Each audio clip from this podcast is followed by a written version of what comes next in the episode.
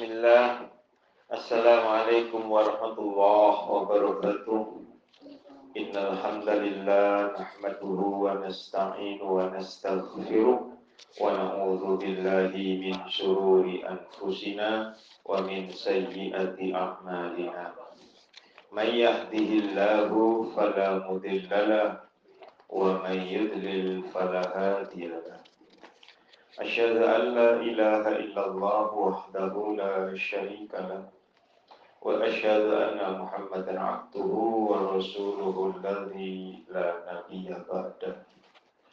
اللهم صل وسلم وبارك على نبينا محمد صلى الله عليه وسلم وعلى آله وصحبه والتابعين بإحسان إلى يوم الدين.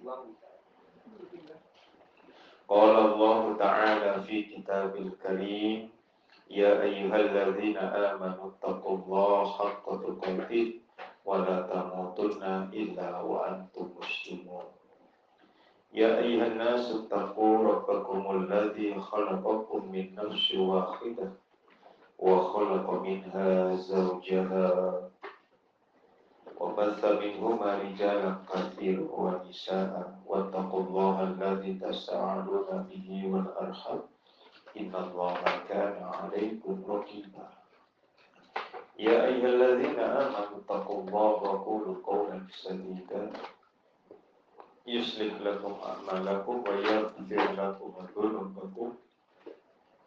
ومن يطع الله ورسوله فقد فاز فوزا عظيما. أما بعد فإن أصدق الحديث كتاب الله وخير الهدي هدي محمد صلى الله عليه وسلم وشر الأمور محدثاتها وكل محدثة بدعة وكل بدعة ضلالة وكل ضلالة في النار. إخواني وأخواتي في الله رحمني ورحمكم الله. Alhamdulillah Allah memperjumpakan saya dan Anda sebelum insya Allah besok kita libur sampai dengan tahun depan. Insya Allah di awal tahun depan nanti kita sudah mulai ngaji full seminggu penuh insya Allah ya, ya insya Allah semoga saja pandemi ini memang betul-betul uh, saya dan Anda seluruhnya ini sudah diangkat oleh Allah dengan adanya uh, vaksin. Insya Allah. Karena vaksin itu hanya sekedar ikhtiar saja. Ikhwan wa akhwati billah hari ini saya akan membahas, membahas mengenai tazkiyatul nufus penyucian jiwa bab yang keenam obatnya penyakit hati. Bukan menjaga hati atau jagalah hati tidak ya. Karena itu orang tasawuf. Obatnya penyakit hati itu adalah ya mentauhidkan Allah. Kalau sudah tauhid tentu menjauhkan diri dari syirik kepada Allah itu obatnya penyakit hati. Karena likulli da'in dawaun. Tiap-tiap penyakit itu mesti ada obatnya. Karena Allah akan menurunkan obat.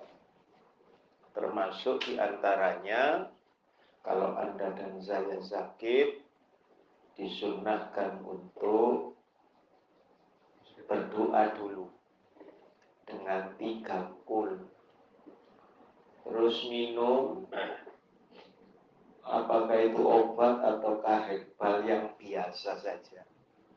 Lalu disunahkan untuk bersedekah. Maka Allah akan menjauhkan insya Allah.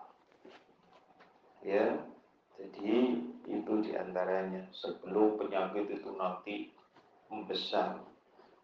Rata-rata menurun dengan halnya itu. Yaitu mentauhidkan Allah dan menjauhkan diri dari syirik. Di dalam kitab yang lain Tazkiyatun Nufus dari Hawa Walaupun Said Hawa ini adalah orang pergerakan. Tetapi di dalam kitab yang lain Tazkiyatun Nufus itu menyatakan bahwa Ihya Sunnah. Ansar Sunnah. Ya. Dan menjauh dari bid'ah. Itu obat penyakit hati. Karena orang yang tahu sunnah maka dirinya akan menjadi tenang. Menjadi semakin sabar. Menjadi semakin tidak krusa-krusu katanya orang Jawa. Ya Tauhid ini berat. Karena? Karena setiap anak Adam nanti akan ditanyain dua pertanyaan. Intinya itu dua pertanyaan. Yang pertama, bagaimana engkau itu menyembah kepada rohmu? Uqbudullah wa la tusyrik bihi syai'an. Ini yang disebut dengan ikhlas. Uqbudullah wa la tusyrik bihi syai'an. Ini yang dalam ilmu eh, tauhid namanya ikhlas. Itu akan ditanya mengenai itu. Yang kedua, ittiba'ur rasul wala ibtida'ur rasul ya dengan mengikuti mencontoh Rasulullah Shallallahu Alaihi Wasallam bukan dengan menyelisihinya. Jadi saya dan anda akan mendapatkan pertanyaan bahwa penyelisihan kita terhadap cuma satu orang saja yaitu menyelisihi Rasulullah Muhammad Sallallahu Alaihi Wasallam. Kitab ini lebih banyak dikutip oleh Ibnu Qayyim di dalam Ad-Da'wat Dawa. Ya, penyakit dan obat. Juga di dalam kitab beliau tentang Al-Fatihah. Ia kana budua, ia kana sa'in, ihtinas di dalam kitabnya Madarijus Salikin ada dua juz ya itu dibahas mengenai mendalam mengenai hal ini tazkiyatun nufus tentang obatnya penyakit hati. Yang kedua adalah menuntut ilmu syar'i dan mengamalkannya. Kalau sudah menuntut ilmu syar'i maka setiap kebenaran itu akan diterimanya. Dan berusaha untuk mengamalkannya. Yang ketiga adalah menjauhkan diri dari dosa dan maksiat. Dosa dan maksiat ini yang paling berat itu adalah antara syirik dengan bid'ah. Apa itu? asobiyah kekelompokan ya lalu yang kedua adalah bid'ah ini dibahas sangat lengkap oleh Ibnu Qayyim Al-Jauzi rahimahullah taala ya di dalam kitabnya Ad-Da wa penyakit dan obat. Jadi syirik dahulu, lalu bid'ah, baru maksiat secara umum. Durhaka kepada orang tua itu pun termasuk maksiat secara umum. Karena kita sering melakukannya kan. Waktu dulu ya, kalau masih ada orang tua kita, ah ibu ini, nah, itu sudah termasuk di antaranya ya. Mari saya dan Anda yuk belajar, sudah sepuh-sepuh begini sudah mulai belajar. Gitu ya. Nah. Lalu apa? Istighfar berzikir, membaca sholawat Nabi. Intinya apa? Istighfar. Jadi berzikir, bersolawat kepada Rasulullah Sallallahu Alaihi Wasallam itu tanda bahwa saya Anda juga mengandung kandungan untuk istighfar, memohon ampun kepada Allah Subhanahu wa taala. Itu inti. Itu ada di dalam surat Ar-Ra'du ayat 28. Ya, al alladzina amanu wa tatma'innul qulubuhum bi dzikrillah. Ala bi dzikrillah tatma'innul qulub. Ya, dengan berzikir itu, dengan mengingat Allah itu, hati akan menjadi tentram. Jadi memang betul zikir apa saja, mau sholawat Nabi, mau apa. Akan tetapi khusus sholawat Nabi, Anda boleh melihat di dalam kitab Riyadus Solihin. Ya, kitab yang kedua. Babnya sekitar 270 lebih lah. 274 lah itu tentang sholawat. Anda nanti akan jumpa itu. Ya. Lalu memohon ampun terutama pada usia 40 ya. Nah, itu tambahi bertaubat kepada Allah. Ada lagi yang berat, yaitu apa? Membaca Al-Quran setiap hari. Walaupun satu dua ayat, baca Al-Quran. Di luar sholat lu ya. Baca Al-Quran. Dan itu istiqomah kan tambah, tambah, tambah. Walaupun cuma satu ayat, dua ayat. Insya Allah nanti apalagi ada 10 ayat tambah, ya itu akan dalilnya. Kalau tidak Al-Quran adalah As-Sunnah. Surat 33 ayat 34. Ya, jangan sampai saya dan Anda menjadikan sebagai rumah kita sebagai kubur.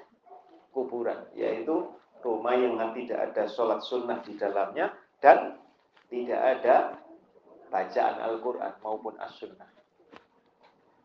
Mudah sekali baca saja seperti yang jelas-jelas sudah sahih adalah uh, lu'lu' wal marjan. Mutafakun alaih. Ya, nah, itu paling paling sahih di antara yang sahih. Ya. Jadi imbang kalau Anda dan saya sudah membaca hadis, maka saya dan Anda sudah otomatis membaca solawat. Contoh, ketika disebutkan an Abi Hurairah radhiyallahu anhu qol qala Rasulullah sallallahu alaihi wasallam. Lalu kemudian antar terjemahkan lagi, dapat lagi. Telah berkata eh, dari Abu Hurairah radhiyallahu an dia telah berkata telah bersabda Rasulullah Muhammad Sallallahu Alaihi Wasallam. Loh, tambah lagi ya diartikan. Jadi dapat dua. Bahkan dapat nilai ilmu. Karena apa? Ilmu itu dengan cara membaca, bukan mendengar. Makanya pertama kali ikro. Bacalah. Orang mendengar, dia bisa hafal. Tetapi kalau dia tidak membacanya, mengucapkannya, ya tidak bisa dia men mengatakan dengan benar. Mahorijul hurufnya misalkan begitu, dia harus tahu betul. Ya. Lalu yang keenam itu selalu bertaubat kepada Allah Azza wa Jalla. Ya tadi sudah disebutkan. Yang ketujuh itu adalah berbuat baik kepada semua manusia. termasuk di antaranya mengucapkan salam, saling sayang menyayangi, saling menghadiahkan, ya. Oh itu bagian. Terlebih kalau saling menghadiahkan kepada saudara. Lalu menyambung tali silaturahim. Ini segala kekotoran hati hilang. Karena apa? Semua orang, oh itu bukan golongan saya, maka kotor hatinya. Tapi sesama muslim, walaupun dia orang khawarij. Assalamualaikum warahmatullahi Boleh. Yang nggak boleh jika orang khawarij itu kalau sakit sama mati toh. Itu pun harus Anda tahu betul kalau dia khawarij kan. Ya, itu saja. Tetapi mengucapkan salam itu akan menghilangkan kekotoran. Perkara Anda dan saya dijawab, ya itu tidak ada masalah belajar seperti begitu. Kalau menghadiahkan tahadu tahabu. Saling menghadiahkanlah kalian, saling memberilah kalian, niscaya kalian akan timbul saling sayang menyayangi. Ya. Itu adalah cara-cara untuk mengobati penyakit hati. Membuang kotoran hati ini banyak. Kubut dunia, sombong, tamak. Tapi manusia apa yang tidak sombong, tidak tamak? Manusia mana yang tidak sombong? Tetapi ada manusia yang paling sombong, yang paling dibenci. Apa itu? Sudah miskin sombong. Ya, itu dosanya lebih besar daripada orang kaya yang sombong. Karena apa? Sesuai. Gitu ya. Tetapi hadis menerangkan bahwa tidak akan pernah masuk surga orang yang ada di dalam hatinya sombong. Walaupun sebesar biji zarah. Akan tetapi sombong jangan menurut Anda dan saya. Sombong itu kalau menurut dalil adalah menolak kebenaran dan merendahkan orang lain. Itu yang disebut sombong. Ya. Lalu menyibukkan diri dengan hal-hal yang bermanfaat. Itu ada di dalam surat Al-Insyirah Yang ke-10 itu zuhud dari dunia. Walaupun kaya, tetapi zuhud. Yang berat itu apa? Gelar kita sebagai al-hajj.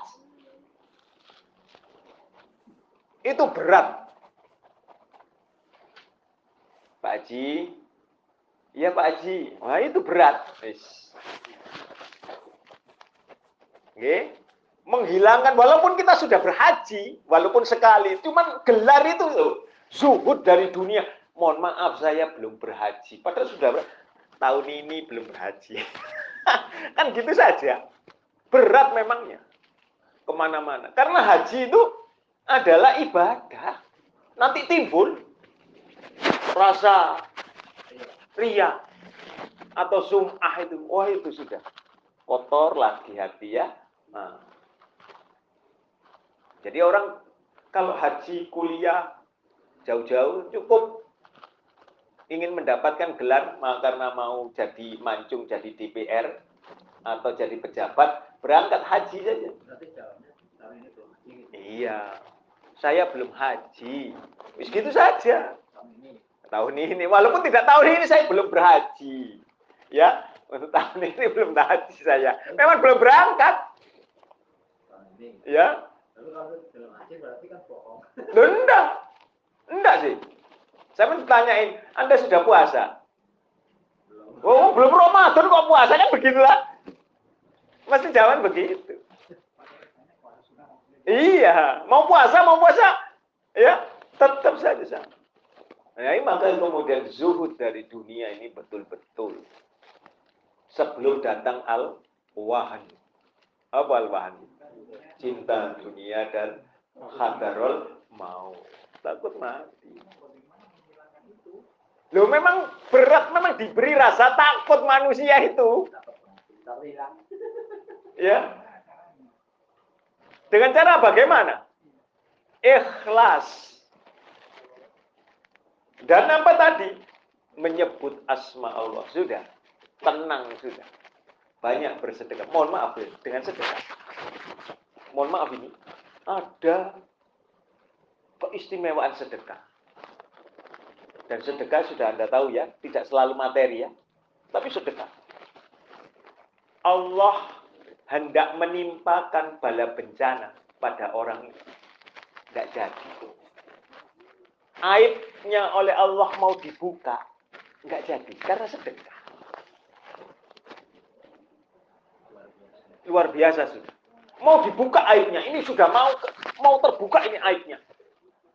Eh ditutup bisa lagi sama Allah. Karena apa? Bersedekah. Mengulurkan tangan untuk bersama ini hebatnya bukan main.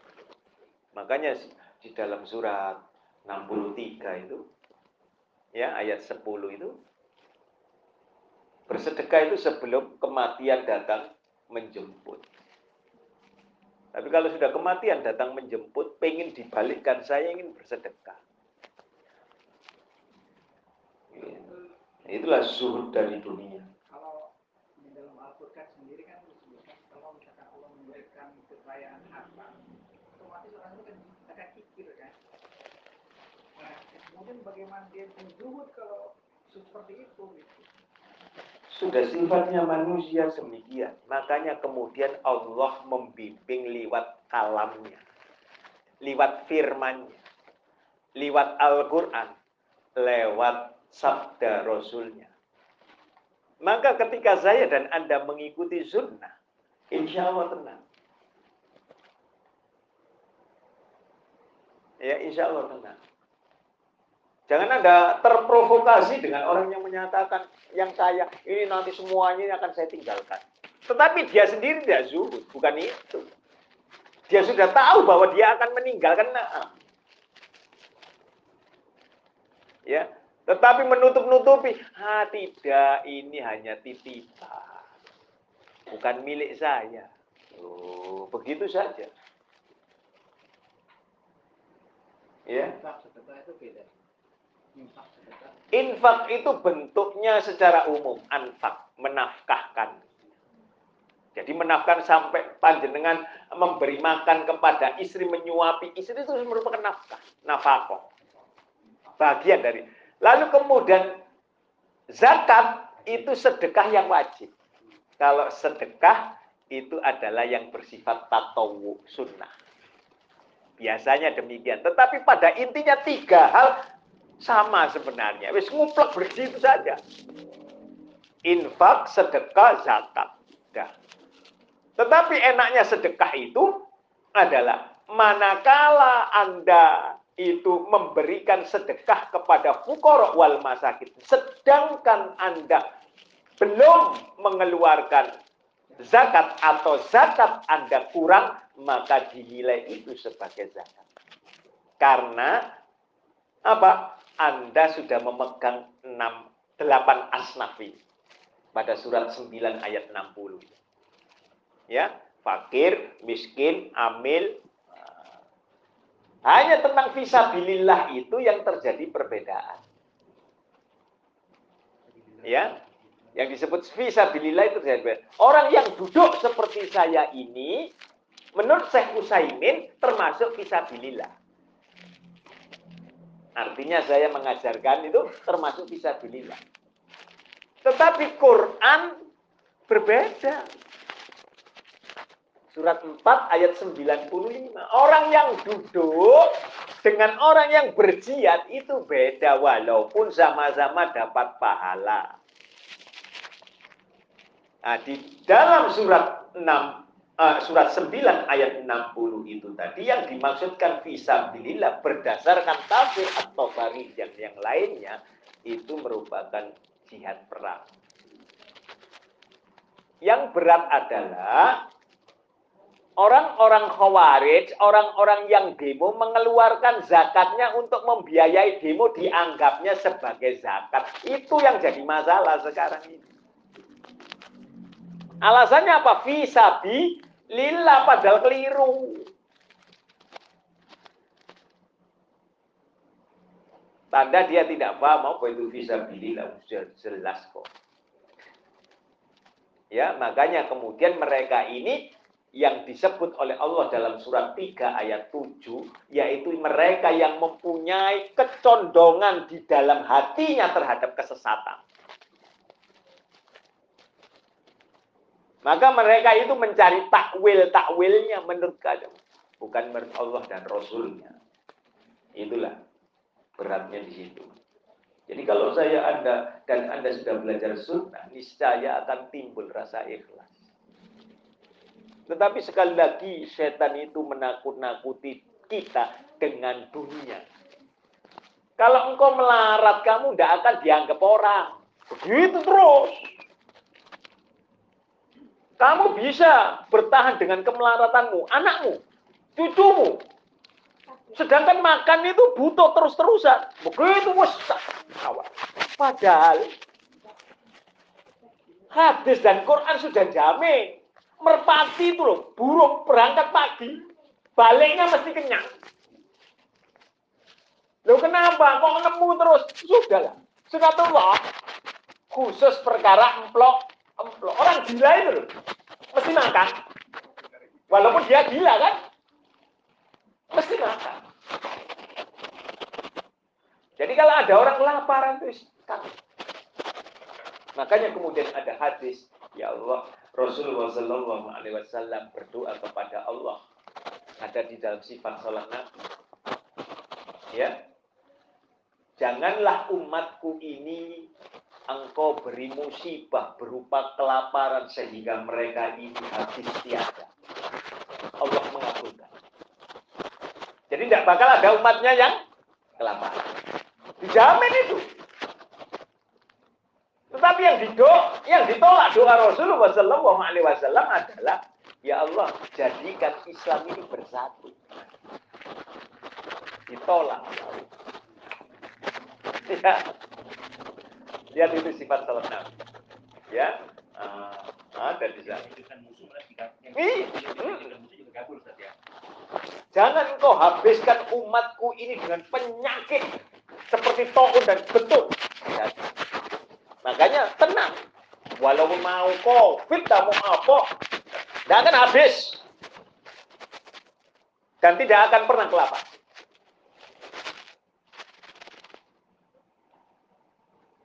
Ya, itu sudah dijamin oleh Dikabulkan oleh. Jadi saya dan Anda tidak usah khawatir. Kalau perkara maka. Tetapi yang namanya kebutuhan itu ya Kan nggak makan, toh alasannya kan begitu ya. Padahal kalau Anda dan saya sudah melihat di dalam Riyadus Salihin, hari ini su sudah bisa makan saja, sudah bisa emplok-emplok, sudah untuk bisa menguatkan punggung, sudah selesai. Ya, ya sudah kaya. Eh, saya dan Anda masih saja. Ya tak? Nah itu. Khawatir. Padahal sudah dijawab ya tidak usah takut. Dan tidak usah takut kaya ya. Artinya zuhud itu apakah dia harus miskin? Kaya harta dan kaya hati itu zuhud juga. Yang berat itu miskin hati. Miskin harta tetapi kaya hati itu masih zuhud. Kaya raya tetapi juga kaya hatinya juga zuhud yang berat itu sudah miskin hartanya, ya kan? Miskin hatinya. Wah susah. Tambah itu. Ya, bukan lagi zuhud. Ada ini apa? Orang yang tidak mau menerima sedekah, itu alasannya kalau saya menerima sedekah, itu berarti saya sudah dianggap rentak itu. Jadi dia tidak menerima sedekah itu. Itu benar nggak Pak? Salah. Pernah terjadi pada Umar bin Khattab radhiyallahu sudah kita share ya tentang Umar. Ya Rasul berikan kepada yang lain. Umar bin Khattab Tetapi jawab Nabi terima. Lalu kalau engkau sudah menerima, terserah engkau mau bersedekahkan atau yang lain. Paham ya? Terima diberi terima. Ya. Tapi satu satu saja yang tidak. Apa? Mengajarkan ilmu. Itu yang berat. Ada seorang sahabat yang mengajarkan baca Quran, hafalan Quran. Lalu kemudian ia mendapatkan busur dan panah. Silakan membuka fatwa Rasulullah Muhammad Sallallahu Alaihi Wasallam Ibnu Qayyim al Jauzi. Lalu kemudian orang ini datang kepada Rasul. Ya Rasulullah, saya mengajarkan si fulan ini al Lalu kemudian dia memberiku ini sebagai upah. Sebagai upah. Kata Nabi, terimalah jika engkau mampu untuk dapat menahan salah satu siksa dari api neraka. Silahkan kamu terima jika kamu kuat.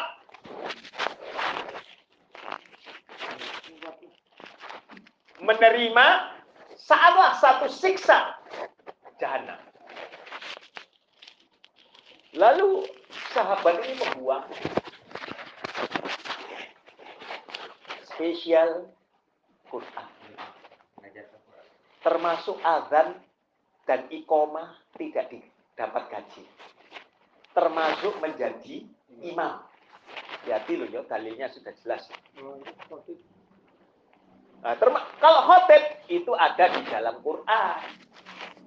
Banyak penyampainya. Ya, ada nggak dalil? Kemudian di dalam ilmu Qayyim al-Jauzi banyak orang-orang yang berkata Quran itu bolehlah diambil sebagai upah untuk pengajarannya. Padahal itu dan Said Al-Khudri untuk pengobatan. Karena merukiah. Salah persepsi. Silakan baca ilmu Ada pertanyaan Fatar? Yang tadi? Tadi tentang takdir. Hmm. Jadi takdir itu kan bisa di apa ditolak dengan doa, iya. dengan sedekah, iya. dan juga dari amal soleh. Iya. Terus dalam sebuah uh, kalimat yang pernah kami dengar adalah uh, apa uh. Iya. Jadi tidaklah takdir itu bisa berubah kecuali doa. Nah. Itu antara doa sama sedekah tadi tinggal eh. mana Doa dan sedekah boleh jadi Anda bersedekah, kemudian orang yang Anda beri sedekah mendoakan Anda. Betul tidak? Dari lisan siapa Allah mengabulkan doa? Anda dan saya tidak tahu. Boleh jadi saya dan Anda sudah banyak berdoa. Tetapi tidak dikabulkan oleh Allah. Tetapi manakala kemudian Anda bersedekah kepada seseorang. Lalu kemudian dia mendoakan Anda. Walaupun Anda tidak tahu kalau dia sedang mendoakan Anda. Lalu Allah mengabulkan doa dia untuk diri Anda. Sesiapapun orang yang telah bersedekah. Boleh jadi itu tersebab kita menjadi kesuksesan kita. Sedangkan kita ini berdoa, la qadra illa doa, sesungguhnya takdir kita itu juga doa itu merupakan bahagian dari takdir kita. Kita sudah ditakdirkan untuk berdoa pada saat itu. Sama dengan takdir kita, Allah menyuruh kita sedekah. Bukan kemudian tangan kita ya sendiri, Allah menggerakkan semua. Kadang-kala lihat ada anak muda, ya pakaiannya compang-camping, Anda tidak tergerak. Iya kan?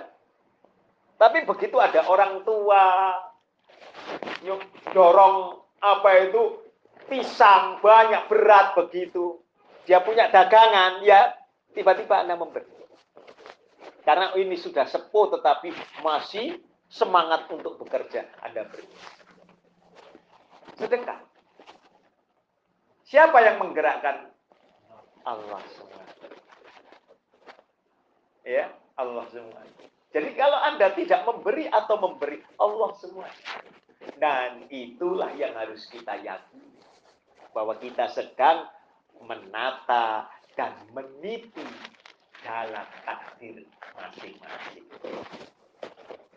Makanya kemudian doa kita semoga saja saya dan Anda sekalian ini ditakdirkan akhir kehidupannya sebagai husnul khotimah. Bukan menurut manusia ya. Husnul khotimah menurut Allah dan Rasulnya. Ya kalau menurut manusia bisa jadi orang itu dalam keadaan husnul khotimah tetapi Dikatakan tidak. Kalau sedekah nah. itu ada kriterianya nggak? Tidak ada kriteria. Jadi kalau siapa saja gitu? Keliru saja itu berpahala. Iya. Nggak ada artinya ke siapa aja boleh gitu. Terutama kepada siapa? Keluarga. Keluarga yang bagaimana? Yang punya rasa permusuhan kepada kita tambah bagus lagi. Hebat itu yang menyambung silaturahim. Padahal dia memusuhi kita. Bawa semangka dibanting di depan kita. Kira-kira sakit hati. Ya tak? Ternyata harus belajar. Nah itu kan kalau sudah mengikuti sunnah. Pernah lihat itu di dalam Sahih Tarhib Tarhib. Ada orang yang di dalam gua, tiga orang. Salah satunya adalah uangnya budaknya. Yang dia tinggal pergi. Ya. Lalu kemudian budak ini kembali kemudian diberikan dengan seluruh hasil-hasilnya. Ada rumah, ada kebun, ada padahal tadinya uangnya itu kecil. Dan budak itu sama sekali tidak berterima kasih. Eh mengucapkan Alhamdulillah terima kasih. Tidak ada. Pergi loh dengan membawa semuanya. Kira-kira bagaimana menurut Anda? Kitab ikhlas, loh ya. Kitab ikhlas itu. Hebat tarhib. Kira-kira gimana? Manusia kok tidak ada tutur katanya sama sekali. Eh ngomong Alhamdulillah, tak ngomong terima kasih dah. Tidak ada sama sekali. Pergi. Ya Allah, jika memang itu perbuatanku yang baik, ya Allah, maka bisa terbuka. Dan itu bagian dari sedekah. Hebat. Kalau Anda ini, uh, ya, begitu mungkin enggak. Beratnya di situ. Ya. Nah, itu. Jadi mana yang kuat? Lihat keadaan. Tapi mana yang paling cepat? Sedekah. Mana yang paling ringan? Sedekah. Pernah dengar ada orang yang compang-camping kemudian dia berdoa kepada Allah. Kata Nabi, bagaimana Allah mengabulkan? Bajunya dan makanannya saja dari barang yang haram. Paling enak apa sih sedekah? Sedekah itu membantu orang ngangkat. Udah dengan ringan tangan kita sudah wis. Makanya kemudian dalil menyatakan jangan meremehkan sedekah. Walaupun hanya separuh buah kurma. Kalau Anda dan saya sudah dihina lantaran sedekah kita yang kecil, maka orang yang menghina itu dihukumi munafik tulen. Ya, surat 9 ayat 78 79. Hati-hati jadi tidak boleh menghina sedekah walaupun sekecil apa pun.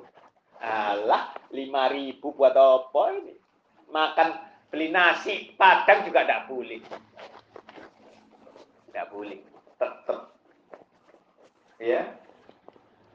Dan itu doa-doa ini juga merupakan bagian dari untuk menghilangkan itu. Yang paling cepat adalah sedekah. Walaupun di sini tazkiyatun nufus ini tidak disebutkan. Ya, yang tetapi sedekah itu yang ringan kan. Dan sedekah macam-macam, tidak selalu berbentuk harta. Pagi-pagi, ya istrinya belum bangun, kita sudah bikinkan teh. Kasihan istriku, teh. Padahal harusnya kan istri. Anda ini suami, teh. Waduh. Itu saja sudah bukan maaf. Jadi sedekah paling ringan. Berkata, kalau jika tidak dapat, maka berkata yang baik ya berkata yang baik. Atau kalau tidak, diam itu bagian dari sedekah loh. No comment itu sedekah.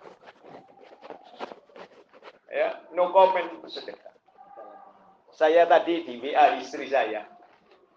Istri saya bertanya karena temannya ada yang bertanya. Ayahnya meninggal, ada kawan ayahnya meninggal. Oleh tetangganya yang kelihatannya nyuna, yang kelihatannya nyuna, menyuruh anaknya ini sholat birul waliden. Setiap hari Rebo, pada maghrib. Ya. Dua rakaat. Ya, namanya sholat birul waliden. Lalu katanya istri saya, tanyakan bu, mana dalilnya? Kata orang itu, jangan kamu perkara dalil. Yang terpenting baik dulu. Bukankah sholat itu baik? Berbakti kepada orang tua baik. Apanya yang kurang? Dia lakukan. Orang ini bingung. Kalau semuanya dianggap baik, niscaya saya dan Anda bikin syariat sendiri. Padahal membuat syariat sendiri itu syirik kepada Allah. Ya tanpa terasa. Wadah, kenapa mesti hari Rebu? Ya kan? Oh dalilnya demikian. Ah, kata kayai saya demikian. Apa? Tidak. Tetapi tersebab dia menyelisihi sunnah. Itu tadi. Jadi banyak sekali orang yang sudah menyelisih sunnah. Dan menyelisih sunnah, orang yang mengikuti sunnah itu bagian dari obatnya kolbu. Lalu ada yang bertanya kepada kami, waktu ketika saat itu ada di At-Taubah. Ada orang pakai PKC, Persatuan Katok Cingkrang, sombong. Tetapi ada orang yang ti tidak PKC, ya Isbal, tapi dia tidak sombong. Ya, mana yang lebih baik? Ayo.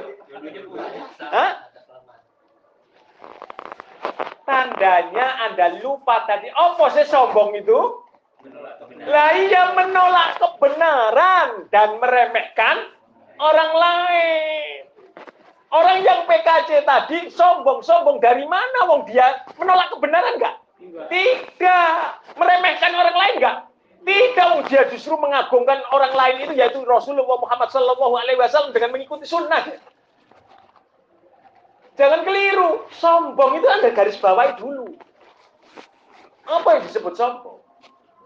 Kan dia merasa bahwa dengan isbalnya dia yang terpenting hatinya tidak sombong. Dan mana engkau bisa menilai? Engkau sudah meremehkan Rasul itu sudah sombong. Engkau tidak mengikuti sunnah itu sudah sombong. Perlu diketahui demikian. Jadi garis bawahi dulu. Rawahul Muslim nomor hadisnya 95. Ya. Jadi rata-rata saya dan Anda terprovokasi dengan demikian pertanyaannya tanpa melihat itu. Mana yang milih? Ya kan? Sampai tahu dari mana bisa menilai orang yang PKC itu sombong? Tidak bisa. Oh dia itu berbangga diri karena mengikuti dan mengagungkan Rasul. Termasuk orang yang mengagungkan Rasul. Itu termasuk orang yang bersolawat karena mengikuti sunnah. Maka kemudian mengikuti sunnah itu lebih baik daripada memperbanyak amal. Tetapi mengikuti sunnah dan memperbanyak amal itu lebih baik.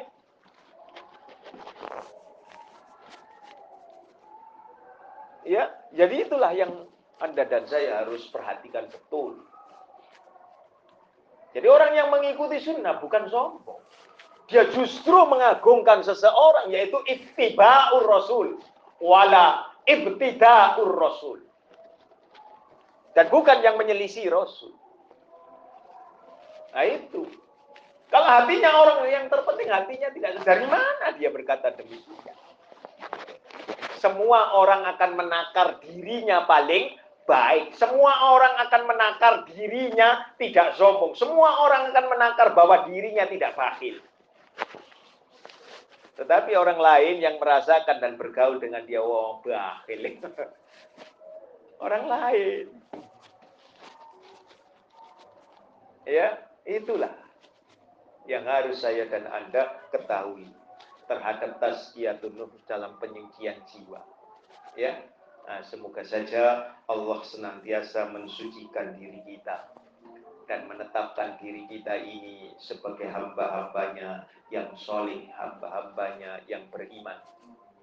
Dengan penetapan beriman dan solih itu, saya dan Anda dikumpulkan oleh Allah dengan seluruh keluarga kita, dengan teman-teman kita yang sesama solih dan beriman serta bertakwa di dalam surganya Allah Subhanahu wa taala.